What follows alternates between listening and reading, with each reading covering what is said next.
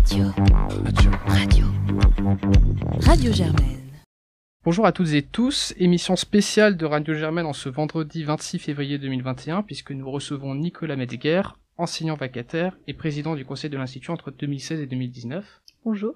Bonjour. Euh, merci de nous accorder cet entretien. Pour la plupart des étudiants, vous êtes un inconnu et pourtant vous avez été au cœur de la gouvernance à Sciences Po alors que vous étiez enseignant d'économie numérique à l'école d'affaires publiques, élu des enseignants vacataires, vous, vous êtes présenté à la présidence du conseil de l'Institut par, je cite, attachement à la démocratie universitaire. Nous souhaitons revenir aujourd'hui avec vous sur la crise institutionnelle que traverse Sciences Po, de l'éclatement de l'affaire du Hamel à la démission de Frédéric Mignon, les dernières semaines ont été chargées pour l'institution. Manifestations, tribunes interposées dans la presse, saisine de l'inspection générale du ministère de l'Enseignement supérieur et de la Recherche, démission en cascade, annonce de réforme et bataille de succession. Nous reviendrons ensemble sur tous ces sujets. Mais avant toute chose, est-ce que vous pourriez, s'il vous plaît, retracer brièvement pour nous votre parcours avant d'occuper la présidence du Conseil de l'Institut? Avec plaisir. Euh, je voudrais juste faire une petite correction. C'est pas par attachement à la théocratie universitaire, mais à la démocratie, la démocratie universitaire. Je suis pas sûr d'avoir bien compris. En ce qui me concerne, euh, on, on, va passer très vite, mais je suis de formation ingénieur. Euh, j'ai travaillé en organisation internationale, en banque. J'ai été trader pendant quelques années, pendant la crise financière.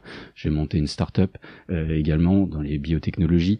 Euh, j'ai travaillé au Sénat, euh, la commission de l'environnement, enfin du développement durable pour être plus précis, euh, et de l'aménagement du territoire. Euh, et j'enseigne à Sciences Po depuis 2012 ou 2013, je suis plus exactement sûr de, de l'année. j'enseigne uniquement à l'école d'affaires publiques. J'ai eu différents cours d'économie, d'économie internationale et d'économie numérique, notamment. Et euh, dans ce cadre, j'ai fini par, euh, par me prendre au jeu euh, de, de, la démocratie universitaire à Sciences Po et à me présenter aux élections de 2016 qui faisaient suite à la réforme des statuts.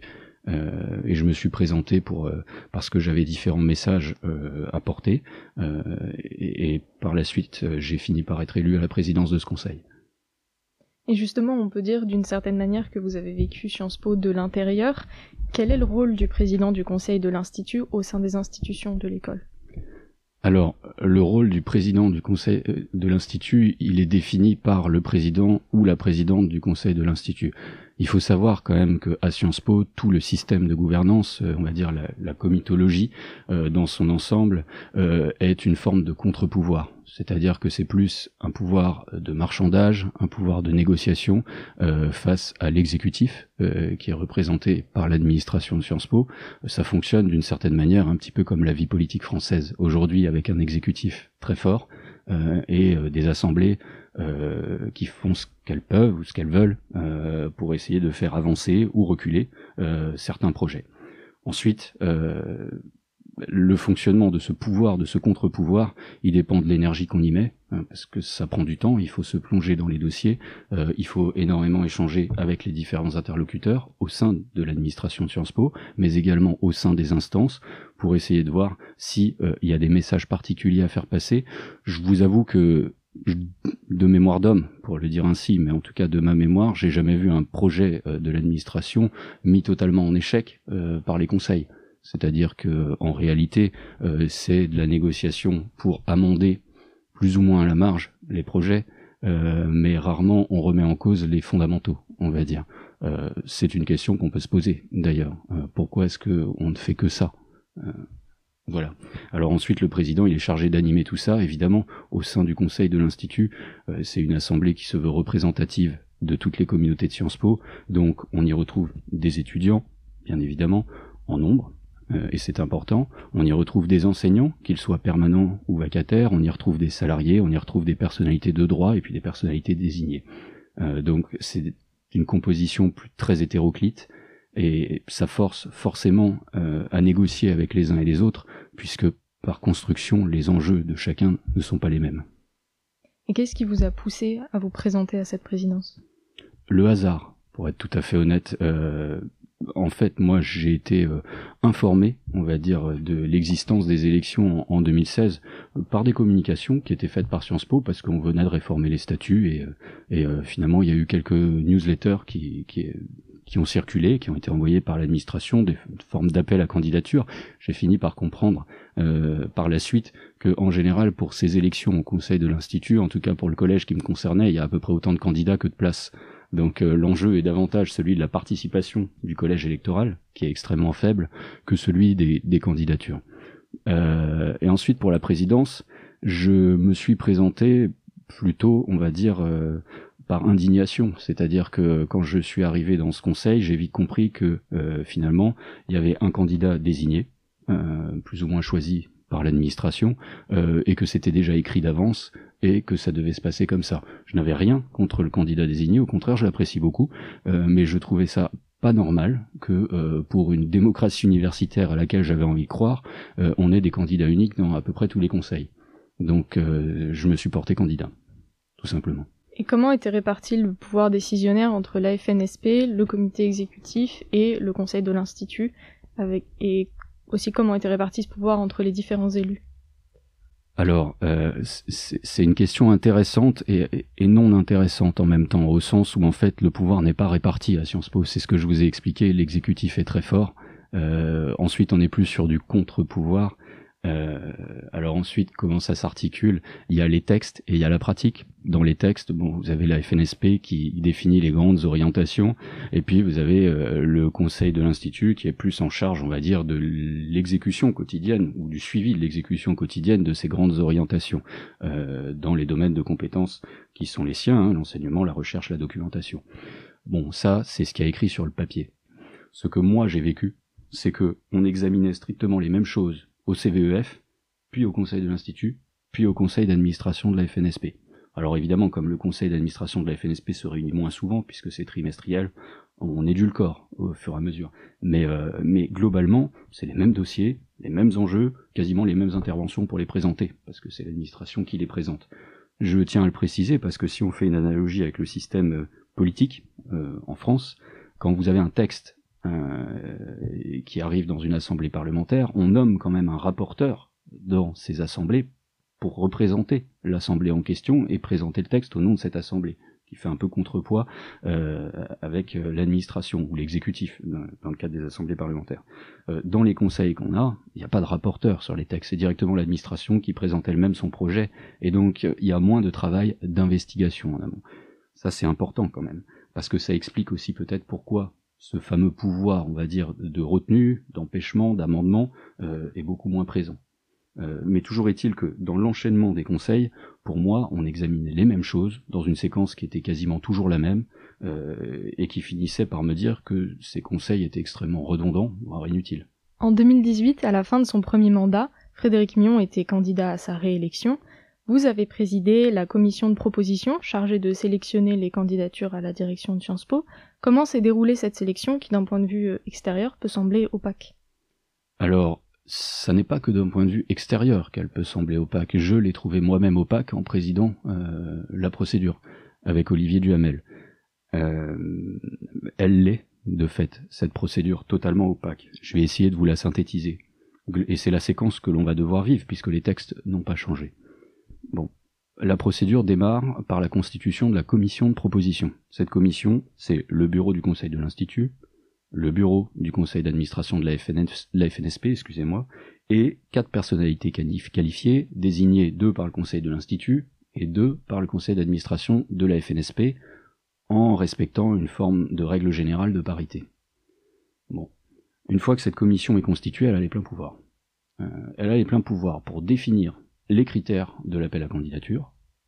Donc, si on veut ne choisir, je vais prendre une caricature, mais si on veut absolument mettre une directrice, bah, elle a qu'à écrire dans l'appel à candidature uniquement des femmes. Elle pourrait. Bon, politiquement c'est compliqué, mais elle a le pouvoir de faire ça. Elle définit aussi le calendrier, quasiment.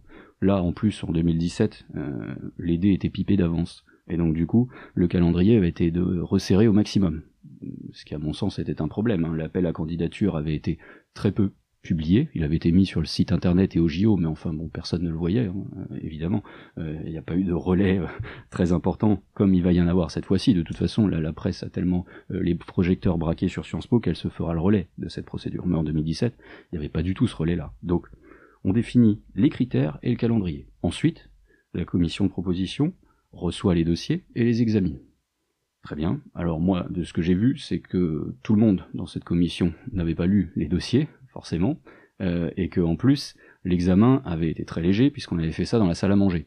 Euh, ça avait même choqué euh, l'une des personnalités qualifiées euh, qui était présente, qui était une universitaire qui venait de l'étranger, et euh, elle n'est pas revenue ensuite. Elle n'a pas participé à la suite des travaux. Donc ça m'avait évidemment choqué également.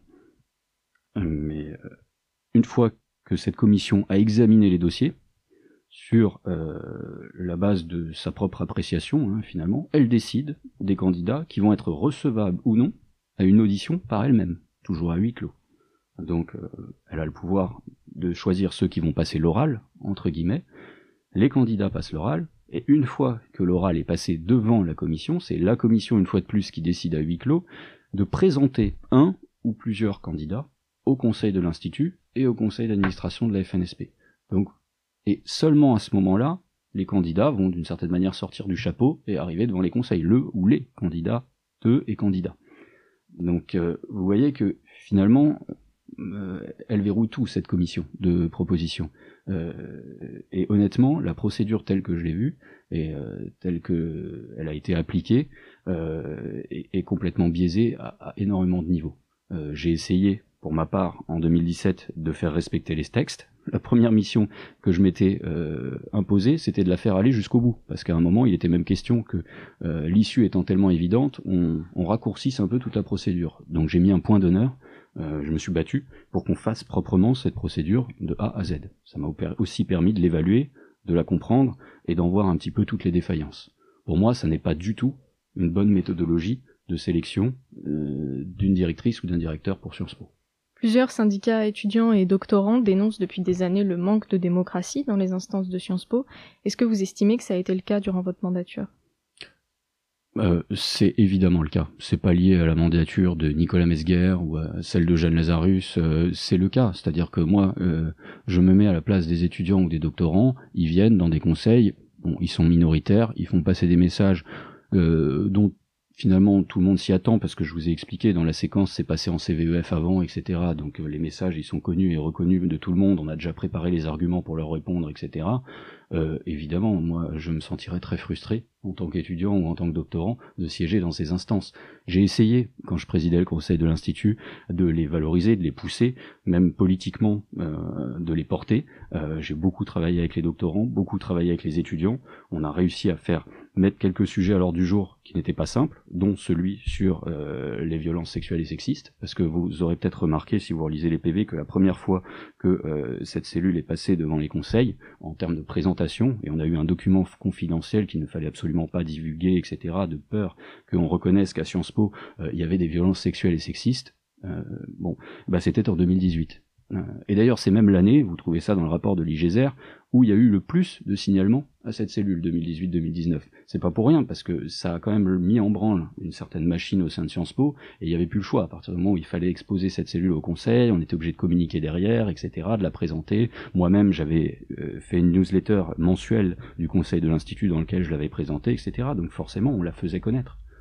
Ensuite, c'est retombé à 44 l'année suivante. Et puis, depuis, il n'y a pas de statistiques. Et est-ce que de manière plus générale, ces évolutions que vous avez essayé d'introduire, vous pensez qu'elles peuvent durer sur le long terme?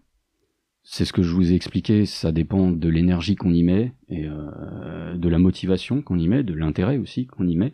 Euh, tout ça, c'est, il faut le savoir quand même. C'est un, moi, je l'ai vécu d'une certaine manière comme une lutte de tous les jours, et ça me faisait plaisir euh, de la mener. Mais je comprends quand on a une vie à côté, c'est parfois compliqué euh, de mener ce combat parce que ça c'est très chronophage, euh, il faut y consacrer beaucoup de temps.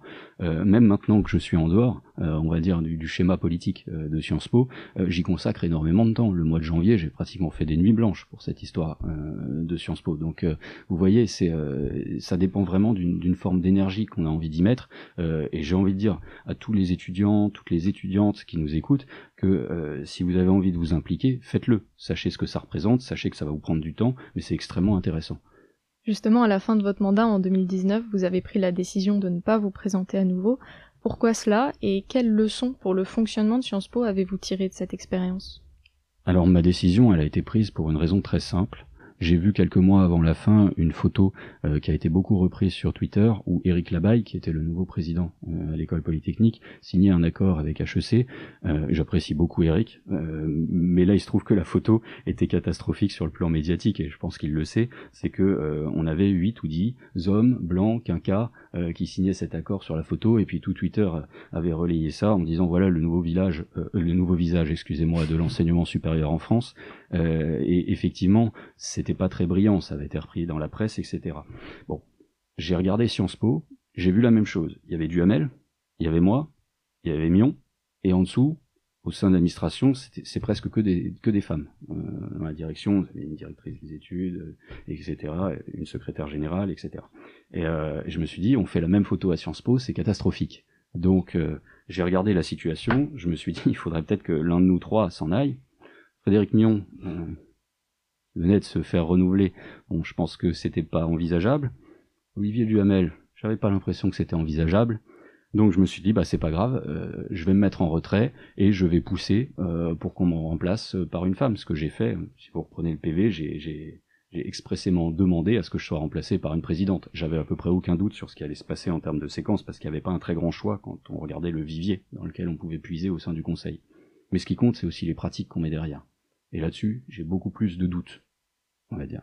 Euh, et j'ai des doutes parce que j'ai vu tout ça fonctionner. Et je sais comment les choses sont préparées, et, je sais aussi que quand on met un comité qui choisit des candidats, bah, comment il choisit ces dix candidats? C'est pas très clair. Euh, voilà, il va faire une liste de dix, mais bon, sur la base de quoi? On retrouve ce fameux fonctionnement euh, un peu opaque qu'on a dans la commission de proposition, etc. Et puis euh, euh, est-ce qu'il faut un comité pour sélectionner les membres du comité? Enfin, à la fin, on se mord la queue dans cette comitologie. Moi, c'est ce que j'ai toujours trouvé hallucinant à Sciences Po, c'est qu'on multiplie les comités. Vous savez, c'est une application très simple du principe diviser pour mieux régner. Euh, vous multipliez les comités, ça les déresponsabilise. En même temps, ça permet de donner euh, un petit peu à chacun. Hein. C'est la fameuse histoire de passe-moi la salade, je t'envoie la rhubarbe, hein, cher à un ancien président de la République française. Donc, et comme ça, on fait on fait des trade-offs et on affaiblit un peu tout le monde. S'il y avait un grand conseil euh, qui regroupait tout ça, le CVEF, le CI, le CA, euh, qui était puissant, représentatif, il y aurait déjà un combat électoral beaucoup plus fort au moment des élections, et il n'y aurait pas autant de candidats que de places comme moi je l'ai vécu, euh, et ensuite, ce conseil-là aurait un pouvoir ou un contre-pouvoir beaucoup plus fort. Mais aujourd'hui, on n'a pas ça du tout. On en est très loin. Alors, après, il y a ceux qui vont vous dire, oui, mais alors, nous avons l'IEP, qui est un établissement public, donc de droit public, une fondation de droit privé, ça peut pas être administré par le même conseil. J'ai envie de leur dire que c'est n'importe quoi. Tout ça, c'est une histoire, évidemment, de présentation. On a bien un directeur, administrateur, et à la fois directeur de l'IEP et administrateur de la FNSP. C'est la même personne, à ce que je sache. On peut tout à fait créer un conseil qui est exactement cette double casquette, euh, et qui serait beaucoup plus puissant, euh, et aussi beaucoup plus représentatif que ce qu'on a aujourd'hui ce qu'on prête comme qualité au conseil d'administration de la FNSP, c'est de faire venir des personnalités extérieures qui apportent leur regard euh, venu du monde de l'entreprise. Bon, déjà, c'est un peu ridicule parce que c'est supposé qu'au sein du conseil d'institut, il n'y a pas de gens venus du monde de l'entreprise. Premier point. Et puis surtout, deuxième point, euh, comme je vous l'ai expliqué, le conseil d'administration de la FNSP, il arrive en bout de cycle. Les projets ont déjà été examinés par je ne sais combien de conseils. Il arrive en bout de cycle le projet n'est plus amendé. Hein. J'ai jamais vu un projet réellement amendé à la suite d'un conseil d'administration de la FNSP. Merci. Euh, on va revenir un petit peu après sur, euh, sur les questions de gouvernance. Euh, lorsque l'affaire du ML éclate début janvier, donc le jeudi 7, le jeudi 7 janvier, vous envoyez un mail aux membres des conseils pour manifester votre effroi et, appeler à la démission des membres du conseil d'administration de la FNSP.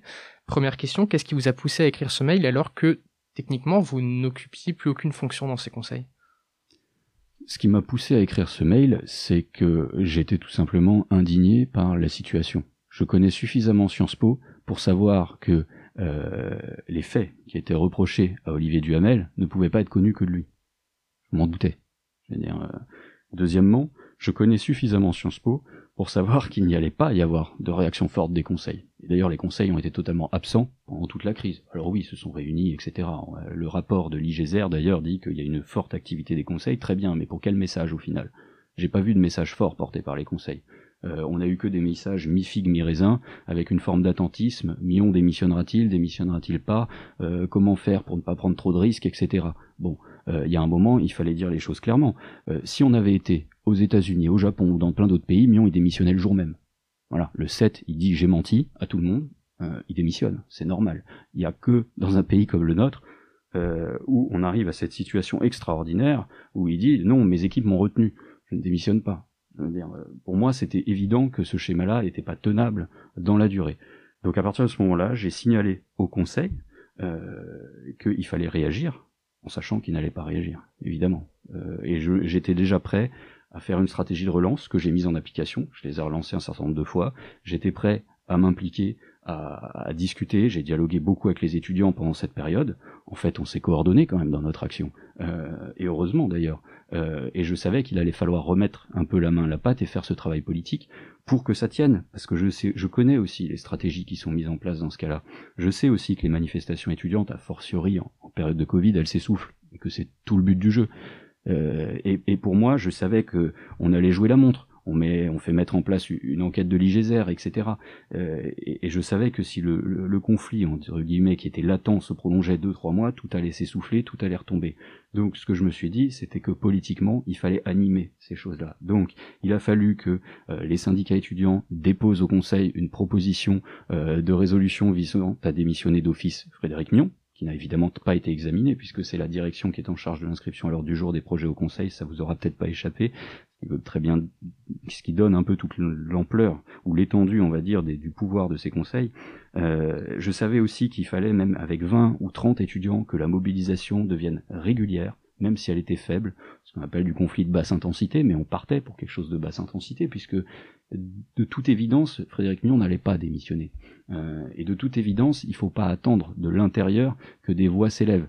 Je comprends les salariés, ils sont salariés. Je veux dire, euh, c'est leur employeur. Euh, qu'est-ce que vous voulez qu'ils aillent tout d'un coup prendre un drapeau, la fleur au fusil et puis partir en combat contre leur patron? C'est compliqué. Je comprends les enseignants vacataires. C'est des contrats très précaires, les enseignants vacataires. D'ailleurs, j'ai reçu beaucoup de messages d'enseignants qui disaient nous, on aurait aimé bouger, mais on avait peur à cause de ce statut-là parce qu'il y a des gens qui dépendent de leur vacation pour vivre. Ça fait partie de leur modèle économique à eux. Ils en ont besoin. Ils peuvent pas se permettre qu'on leur sucre leur cours. Je précise au passage que moi j'ai été démissionné après avoir suspendu mes cours. Euh, effectivement, on m'a dit, donc j'ai manqué deux séances comme un prof malade ou absent, hein, sauf que je m'étais mis en retrait en disant que c'était inadmissible et que je ne pouvais pas enseigner tant que Frédéric Mion restait en place. Euh, j'ai dit que je mettais fin à mon retrait le lendemain de sa démission. Bon, aujourd'hui j'ai toujours pas de cours. Alors j'en dépends pas pour vivre, j'ai cette chance. Mais euh, il y a plein d'enseignants qui en ont besoin, donc ils peuvent pas s'exprimer. Ensuite, il y a les enseignants de la faculté permanente. Il y a des gens très bien à la faculté permanente. Il y en a plein qui ont été indignés. Bon, la position globale de la faculté permanente, c'est une position, euh, franchement, euh, c'est de l'eau plus que tiède. Hein. Mais, euh, mais en tout cas, il y a des gens très bien au sein de cette faculté. Mais c'est pareil. Qui décide de leur attribuer tel ou tel projet, tel ou tel bureau, tel ou tel nombre de doctorants, etc. Vous voyez bien qu'ils ont des enjeux qui sont similaires à ceux des salariés. et enfin, il y a les étudiants. Les étudiants, on les écoute pas.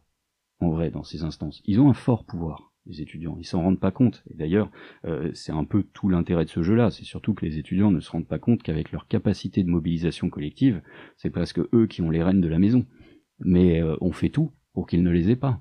Euh, et de toute façon, c'est comme en France de manière générale. Le pouvoir a toujours peur des lycéens et des étudiants. C'est la même chose à Sciences Po, on n'échappe pas à ça. Je tiens à le préciser. Alors, on va revenir dessus, mais juste avant, sur ce que vous venez de dire sur votre désir de vous mettre en retraite de votre enseignement, pour être clair, euh, on vous a attribué un enseignement pour le, ce semestre. Tout à fait. Euh, vous avez annoncé donc à la suite, euh, durant les premières semaines de l'affaire de l'affaire du Hamel, vous avez annoncé vouloir vous mettre en retraite, donc ce qui a eu comme conséquence de vous absenter à deux de vos enseignements. Tout à fait. et donc ensuite, on ne vous a plus attribué ce cours-là. Exactement. Donc on a changé d'enseignant pour cet enseignement. Non, il a été supprimé. Est-ce que c'est un cours que je donnais depuis 2015 D'accord. Et, et, et, bon, euh, après, je, je, suis aussi pour le renouvellement des cours, donc je comprendrais même qu'on dise à un moment, bon, ce cours-là a été donné trop de fois, il faut le changer. Moi-même, j'estime qu'au-delà de 4 ou 5 ans, il faut renouveler les cours. Donc ça, c'est une bonne démarche, sauf que j'ai pas du tout été démissionné pour ça. Je me suis mis en retrait, je l'ai écrit, toute l'administration était en copie, Frédéric Mion était en copie, hein, je lui ai jamais caché mes démarches. Euh, je me suis mis en retrait, Évidemment, ça a une durée indéterminée, cette mise en retrait, puisque j'attendais qu'il démissionne. Mais enfin, un prof qui est malade, ça a aussi une durée indéterminée. Euh, un prof qui a le Covid, ça a aussi une durée indéterminée. Et pendant ce retrait-là, bah, finalement, tout le monde a dit, euh, en pensant que Frédéric Mion peut-être allait rester pendant six mois, un an, deux ans, je ne sais pas, on a dit son retrait va certainement durer trop longtemps, on va réaffecter les étudiants. D'un point de vue de la gestion de la scolarité, je comprends tout à fait la décision. Honnêtement, euh, c'est important que les étudiants n'aient pas leur scolarité perturbée par des considérations politiques internes. Et ça, j'y suis favorable. Il n'y a pas de problème avec ça. Je peux comprendre cette décision. Ce que je comprends pas, c'est la manière dont ça a été fait, et dans la manière dont ça m'a été expliqué. Euh, C'est-à-dire qu'on m'a envoyé un message très froid en disant le cours a été supprimé, voilà, euh, les étudiants ont été réaffectés, circulés, il n'y a rien à voir. Pas de proposition en disant on vous propose de refaire le cours au semestre prochain, par exemple, puisque je suis du semestre de printemps, je peux le faire à semestre d'automne. Euh, pas de proposition en disant bah écoutez, vous pouvez peut-être pas faire ce cours, mais on peut faire un petit cours réduit, etc. Rien. Voilà. Mais ça, c'est, je suis pas surpris, hein, honnêtement, je m'y attendais. Euh, je sais comment fonctionne Sciences Po. Euh, simplement, ça ne peut pas être admissible. Parce que moi, on me fait ça. C'est pas dramatique. Euh, mais vous imaginez la pression que ça peut mettre sur n'importe quel enseignant, dont ceux qui en ont besoin pour vivre? Eh ben, ça représente tout, cette situation. Et ça, c'est pas Frédéric Mion, puisqu'il a démissionné. Vous voyez bien que le système est encore là. C'est le problème. Alors, justement, cette, suppression de, cours, du fait qui semble être une conséquence de, votre mise en retrait, est-ce que cette mise en retrait vous on peut faire une analogie euh, avec, euh, avec une forme de grève? Si vous voulez, c'est une forme de protestation, mais je, je vous signale aussi que cette mise en retrait, elle, était là pour, euh, pour signaler aux, enseignants vacataires qui le souhaitaient qu'on pouvait faire quelque chose. Et je tiens à saluer celles et ceux qui ont fait quelque chose, parce que j'ai reçu des messages d'enseignants qui ont eux-mêmes pris des initiatives, certains ont écrit des lettres aux doyens d'école dont, ils dépendaient, d'autres ont organisé des séances de débat avec leurs étudiants pour prendre une position de leur conférence sur le sujet. Euh, il y a quand même eu des, enseignants vacataires qui ont pris leur courage à deux mains, leur responsabilité à deux mains et qui se sont exprimés. Il faut absolument dire et faire savoir qu'il y a quand même des gens intègres dans la maison à tous les niveaux et dans toutes les communautés de Sciences Po qui ont fait des choses. Malheureusement, ils sont trop peu nombreux et malheureusement, on ne les montre pas. Euh, évidemment, c'est un intérêt euh, bien compris de ne pas les montrer. Euh, mais il faut le faire savoir, c'est extrêmement important. Il y a des, une capacité d'indignation partout. Après, il y a une capacité de mobilisation qui est différente selon les, les, situations des uns et des autres, et ça on peut le comprendre. Moi, ce qui me choque profondément, c'est que chez les responsables politiques, entre guillemets, de Sciences Po, c'est-à-dire les instances, j'ai pas vu de voix s'élever très franchement pour réclamer la démission de Frédéric Mion. Et est-ce que sur les sur ce qui a été donc les débats qui ont été organisés en cours, etc. En tout cas, c'est ce que on vous en dit certains euh, certains enseignants vacataires, pardon. Euh, est-ce que vous savez s'il y a eu des suites euh, à ces débats? Est-ce qu'il y a eu des remontées? Est-ce qu'il y a eu des réponses? Non, évidemment. Euh, en général, quand, mais ça c'est pas propre à Sciences Po, hein, euh, quand, quand, quand, vous protestez, la meilleure démarche en face, c'est de ne pas répondre. Donc c'est ce qu'on applique, hein, c'est presque une stratégie de communication classique. Parce que si vous répondez, vous donnez du grain à moudre. Donc il faut pas le faire. Donc je les comprends, hein, d'un point de vue de la gestion de crise, euh, gestion de la communication, euh, bah, c'est ce qu'il fallait faire. Il faut surtout pas répondre. Mais enfin, c'est d'un point de vue démocratique, moral, c'est complètement inadmissible. Merci. On va passer donc euh, au rapport. Oui, on va revenir un peu sur le rapport. Donc pour rappel, durant le mois de janvier, les révélations de la presse et les mobilisations étudiantes participent à l'amplification de la crise que connaît l'institution. Frédéric Vidal charge alors l'inspection générale de l'éducation, du sport et de la recherche d'investiguer sur les différentes responsabilités et les potentielles défaillances de la gestion de crise à Sciences Po. Vous-même avez été auditionné pour cette mission d'inspection. Le rapport a été rendu public le 15 février, donc six jours après la démission de Frédéric Mignon, et il est vite apparu que c'est la lecture de la première version du rapport, relevant plusieurs contradictions à son encontre, qui l'a amené à prendre cette décision. Vous-même avez lu ce rapport? Tout à fait. Quelles sont vos impressions dessus? Le rapport, c'est un bon travail d'inspection. Il n'y a rien à dire. Ils ont établi une chronologie des faits, ils ont mis en évidence les incohérences, quand il y en avait, euh, et ensuite, ils ont essayé d'élargir, hein, ce qu'on fait toujours dans ce genre de rapport, d'élargir en se posant des questions sur la gouvernance, sur la lutte contre les violences sexuelles et sexistes, sur la déontologie, notamment. C'est les principaux points abordés. Donc c'est un travail qui est, qui est fait très correctement. Euh, ensuite, si on rentre dans le fond du rapport, la chronologie, j'ai rien à dire, elle est ce qu'elle est. Bon. Euh, ensuite, le rapport est, est, assez élogieux, mais parce qu'il remonte les informations euh, qui ont été euh, qui ont été signalées à la mission euh, sur ce qu'a fait Frédéric Mion pour Sciences Po. Je le comprends. J'ai travaillé avec Frédéric euh, et sur plein de sujets, euh, on, les choses sont beaucoup plus euh, propres, processées, il y, a, des procédures bien en place, etc. Et, euh, il avait une attention, effectivement, à ce que ces rouages-là fonctionnent bien. Et c'est important, et euh, il avait raison. Et ça, c'est appréciable, d'autant plus quand vous êtes comme moi un peu de, culture scientifique, vous aimez bien que les choses soient propres, bien décrites, bien expliquées, etc. Euh, par contre, si on prend un peu de recul et, qu'on raisonne sur euh, la notion de ce qu'apporte un directeur ou une directrice à Sciences Po, euh, là, le mandat de Frédéric Mion, au final, et malheureusement par sa fin dramatique, est un échec.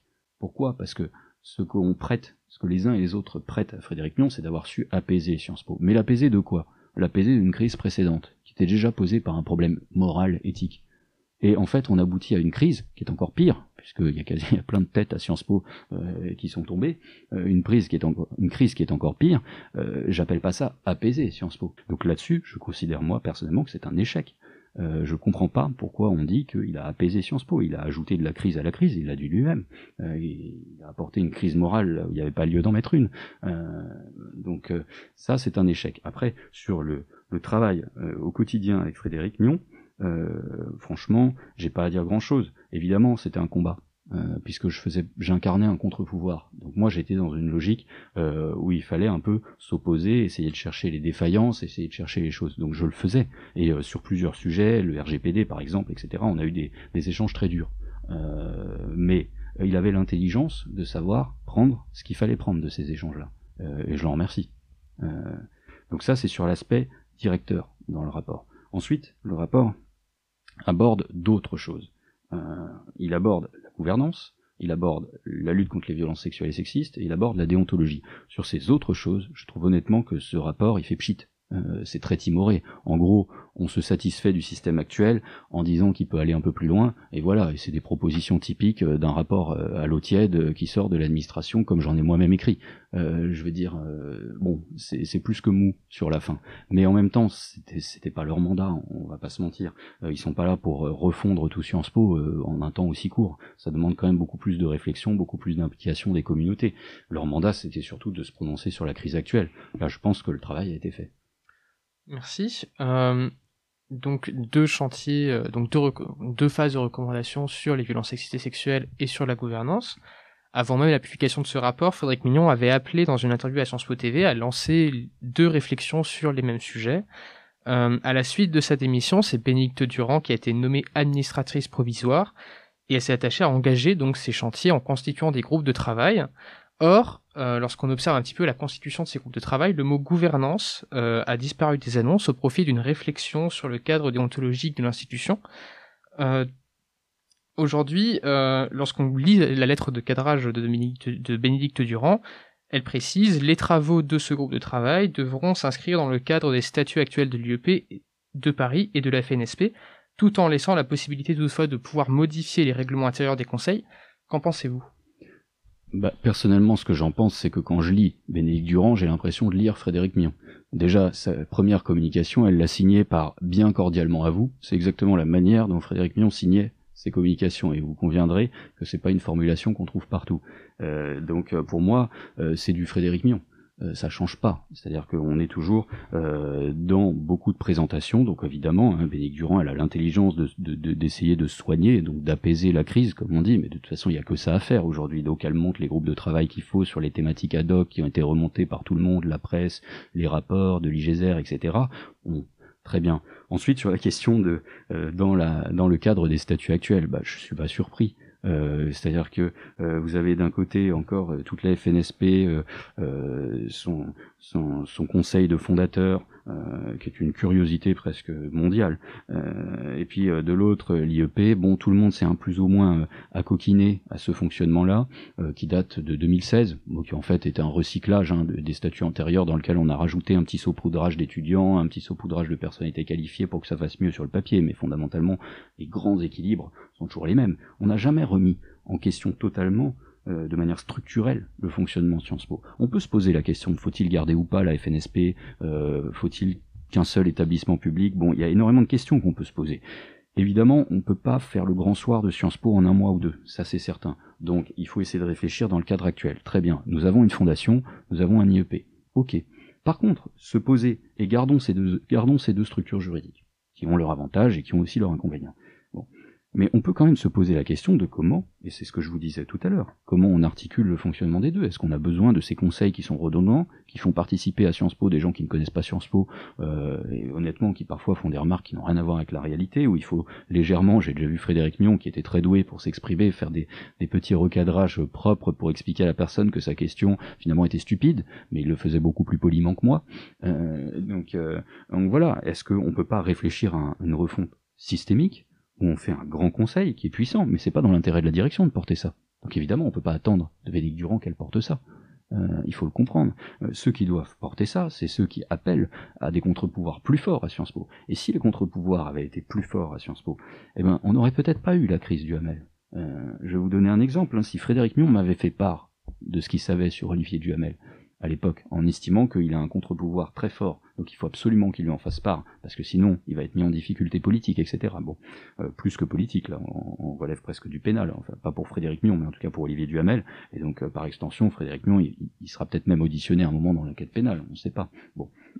Mais si m'en avait fait part le lendemain, moi, j'allais dénoncer euh, Olivier Duhamel à, la police, j'allais voir, voilà, voilà, où j'aurais dit à Frédéric, Frédéric, il faut faire ça, voilà. Mais sauf que on a l'habitude dans cet exécutif de tout faire en vase clos et puis euh, de s'appuyer sur des personnes de confiance, très peu nombreuses. Hein.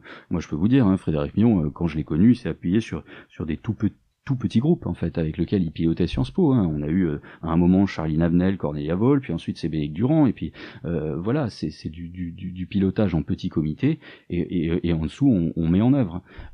et d'ailleurs, je tiens à signaler quand même que les problèmes de Sciences Po, ils viennent toujours de la tête ils viennent jamais d'en bas. Au sein même, je parle là des équipes qui animent Sciences Po. C'est-à-dire que euh, les équipes, elles font quand même un travail remarquable au quotidien.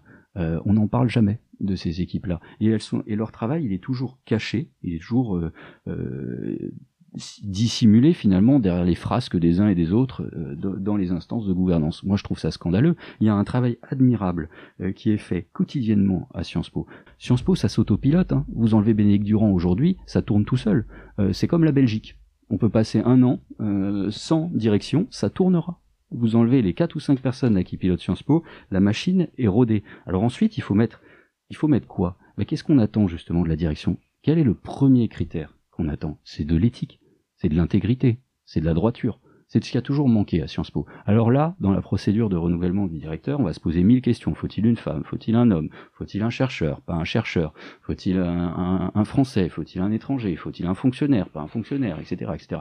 Il va y avoir tous ces débats qui vont arriver. Génial. Mais enfin bon, le premier critère, c'est comment s'assure-t-on que nous allons avoir une personne qui est vraiment intègre, qui ne relèvera pas de tel ou tel corporatisme, qui ne sera pas là pour avantager telle ou telle communauté de Sciences Po, qui ne sera pas là, etc., pour servir tel ou tel intérêt, mais qui sera bien là pour faire avancer la maison. Comment on s'assure de ça? Parce que moi, dans la crise qu'on vient de traverser, au sein euh, des instances de gouvernance, j'ai pas vu beaucoup de gens prendre leurs responsabilités. Euh, et j'ai été extrêmement déçu de ça. J'ai trouvé même ça inadmissible, tout simplement. Merci. Alors on va passer à la grande question qui se pose à présent et qu'on a déjà commencé à évoquer, celle de la succession. Vous avez annoncé dans un mail aux enseignants vacataires la création d'un comité intitulé Comité pour la renaissance de Sciences Po. Pourquoi ce comité? Ce comité, je l'ai créé parce qu'il faut structurer les choses. J'ai remarqué pendant la crise que ce qui manquait, c'était de la structuration. On a eu énormément de mal à se coordonner parce qu'on ne se connaissait pas au début. Euh, le peu de personnes qui ont pris des positions euh, dans l'affaire de janvier à, février bah, n'étaient pas en lien entre elles. Donc euh, c'était compliqué. les gens ne se savaient pas, soutenu moi-même, je pensais être seul. Et puis petit à petit j'ai compris que j'étais pas seul. J'ai compris qu'il y avait d'autres enseignants vacataires qui s'exprimaient. J'ai compris que les étudiants se mobilisaient, qu'il y avait même beaucoup d'étudiants, que qu'on pouvait exporter euh, le problème dans d'autres établissements. Euh, et j'ai compris qu'il y avait, il y avait matière à se mobiliser, mais tout ça, ça manquait de structure. Et, on a passé beaucoup de temps à se structurer. Donc là, je me suis dit, comme on n'est pas au bout de nos peines, parce que je vous l'ai dit, la démission de Frédéric Mion ne résout rien. Si c'est remplacer Frédéric Mion par un autre Frédéric Mion avec le même fonctionnement, on retrouvera le même système, c'est-à-dire un apaisement entre guillemets pendant quelques années et puis une nouvelle crise morale à un moment. Euh, donc euh, il faut changer euh, le mode de fonctionnement, à commencer par la séquence des six prochains mois, qui va se dérouler sous nos yeux, qui se déroule dans un cadre juridique qui, à mon sens, n'est pas seulement imparfait, mais complètement catastrophique. Donc, pour préparer finalement cette séquence, je me suis dit, on va créer un comité, et je l'ai fait avec ceux avec qui j'étais déjà en lien euh, au moment de la crise, pour essayer de fédérer toutes les bonnes volontés, parce qu'on ne les connaît pas toutes, euh, qui, qui voulaient s'impliquer pour être sûr que euh, Sciences Po reparte sur de bonnes bases. Quel est le but? Le but, c'est de faire deux choses. D'une part, c'est de réfléchir ensemble euh, et pas pour faire de la comitologie. Cette fois-ci, on réfléchit ensemble, on pose des questions, on fait des sondages, on réfléchit ensemble euh, à qu'est-ce qu'on peut faire de neuf, et en partant vraiment d'une table rase. C'est-à-dire, on, ne s'enferme pas. Le fait d'être un comité en dehors de Sciences Po, on n'est pas enfermé dans une position institutionnelle. On réfléchit à tout. Est-ce qu'on supprime complètement telle chose? Est-ce qu'on supprime le poste de directeur? Est-ce qu'on supprime? Je sais pas. On réfléchit à tout. On ouvre toutes les hypothèses et on regarde ce qui sort de ça. Parce qu'il faut faire un travail de table rase à Sciences Po même si c'est pour aboutir aux mêmes conclusions, c'est pas gênant, mais au moins on sait qu'on a refondé euh, ce travail-là en étudiant beaucoup d'options possibles. Donc vous voyez, il y a tout ce travail de réflexion à faire. Et puis ensuite, il y a un gros travail de surveillance. Parce que honnêtement, euh, bah, on est en plein dedans. Hein. Euh, euh, parce que la séquence là du renouvellement euh, des administrateurs de la FNSP, évidemment, tout le monde la pense avec en arrière-pensée la séquence du directeur. Donc euh, voilà, le sujet il est là. Et il y a déjà des positions qui sont prises par les uns, les autres, qui commencent à avancer des candidats, des candidates, etc., des noms, je soutiens. Même l'État hein, là-dedans n'est pas forcément étranger. Hein, il y a aussi des calculs politiques qui sont faits. Donc il faut voir qu'il va y avoir des combinations un peu partout, euh, et à la fin, euh, est-ce que c'est vraiment l'intérêt de Sciences Po et de ses étudiants et de ses enseignants et de ses salariés euh, et de ses chercheurs et, de ses anciens qui va prévaloir? Je suis pas sûr. Donc il faut pouvoir dénoncer toutes les combines qui vont pouvoir être mises en œuvre à tous les niveaux dans cette séquence-là. Et donc ce comité a deux objectifs, un objectif de construction et un objectif de vigilance. Et comment est-ce que vous voyez la composition de, ce comité? Bah, alors en fait, sa composition est très simple, c'est un appel à bonne volonté. Et ensuite, au sein du comité, c'est un appel à bonne volonté au carré. C'est-à-dire que quand vous constituez ce genre de choses, vous appelez toujours, et puis vous avez des gens qui vous disent ça m'intéresse, et puis il y a ceux que ça intéresse en tant que spectateur, et voire en tant qu'espion, parce que vous en avez forcément, et puis ensuite il y a ceux que ça intéresse en tant qu'acteur.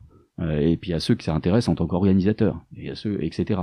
Donc après, euh, au fur et à mesure, euh, ça se structure. Alors là, évidemment, les têtes, on va dire entre guillemets, dans, ce comité, pour le moment, il n'en existe pas vraiment. Euh, puisque on est dans une phase de dialogue et d'échange. Et d'ailleurs, c'est pas le but. Euh, on est plutôt aujourd'hui dans la phase où on réfléchit aux propositions. Donc là, c'est de l'envoi de formulaires, on, on, on, pose des questions, on, récupère des réponses, on fait des synthèses, on essaie de les discuter, euh, de voir qui est d'accord, qui est pas d'accord, on repose des questions. Donc on est vraiment dans un, dans un fonctionnement euh, de, de questions-réponses presque et de synthèse. C'est un, un travail de vraiment d'audit presque. Donc chacun apporte la pierre ou le regard qu'il a envie d'apporter. On s'en fiche finalement de la politique euh, euh, dans, cette phase-là. Ensuite va arriver euh, inévitablement la séquence FNSP puis directeur. Là, il y aura peut-être la deuxième mission qui sera la mission de vigilance qui prendra un peu le pas.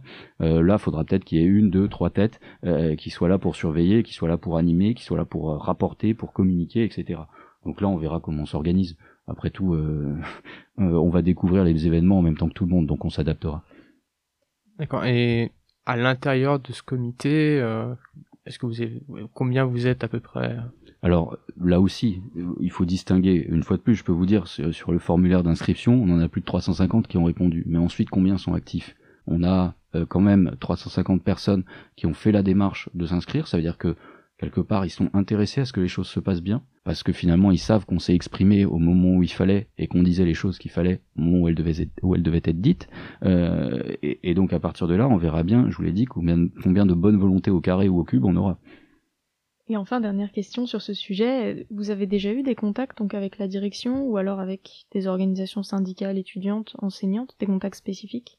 Alors, avec euh, des organisations syndicales, j'en ai. J'ai même des contacts assez continus avec euh, certaines organisations syndicales pas qu'elles relèvent d'un bord politique que je soutiens particulièrement, mais parce qu'elles sont structurées, elles, sont, ont la capacité de dialoguer, euh, etc. Après, moi, je suis pas là pour juger le fond politique. Il faut juste comprendre quel est l'objectif commun que tout le monde recherche, et après, si on n'est pas d'accord sur la méthode, eh ben, chacun fait un petit effort euh, pour essayer d'avaler sa couleuvre, et puis on va avancer comme ça. Moi, je suis pas là pour juger si l'UNEF ou l'UNI ou Nova ou je ne sais quoi est mieux ça m'est complètement égal pour moi. Euh, ce sont des étudiantes, des étudiants. Ils ont déjà fait le pas admirable de vouloir s'impliquer dans la gouvernance et je me dis toujours que quand j'étais à leur place, je l'avais pas fait.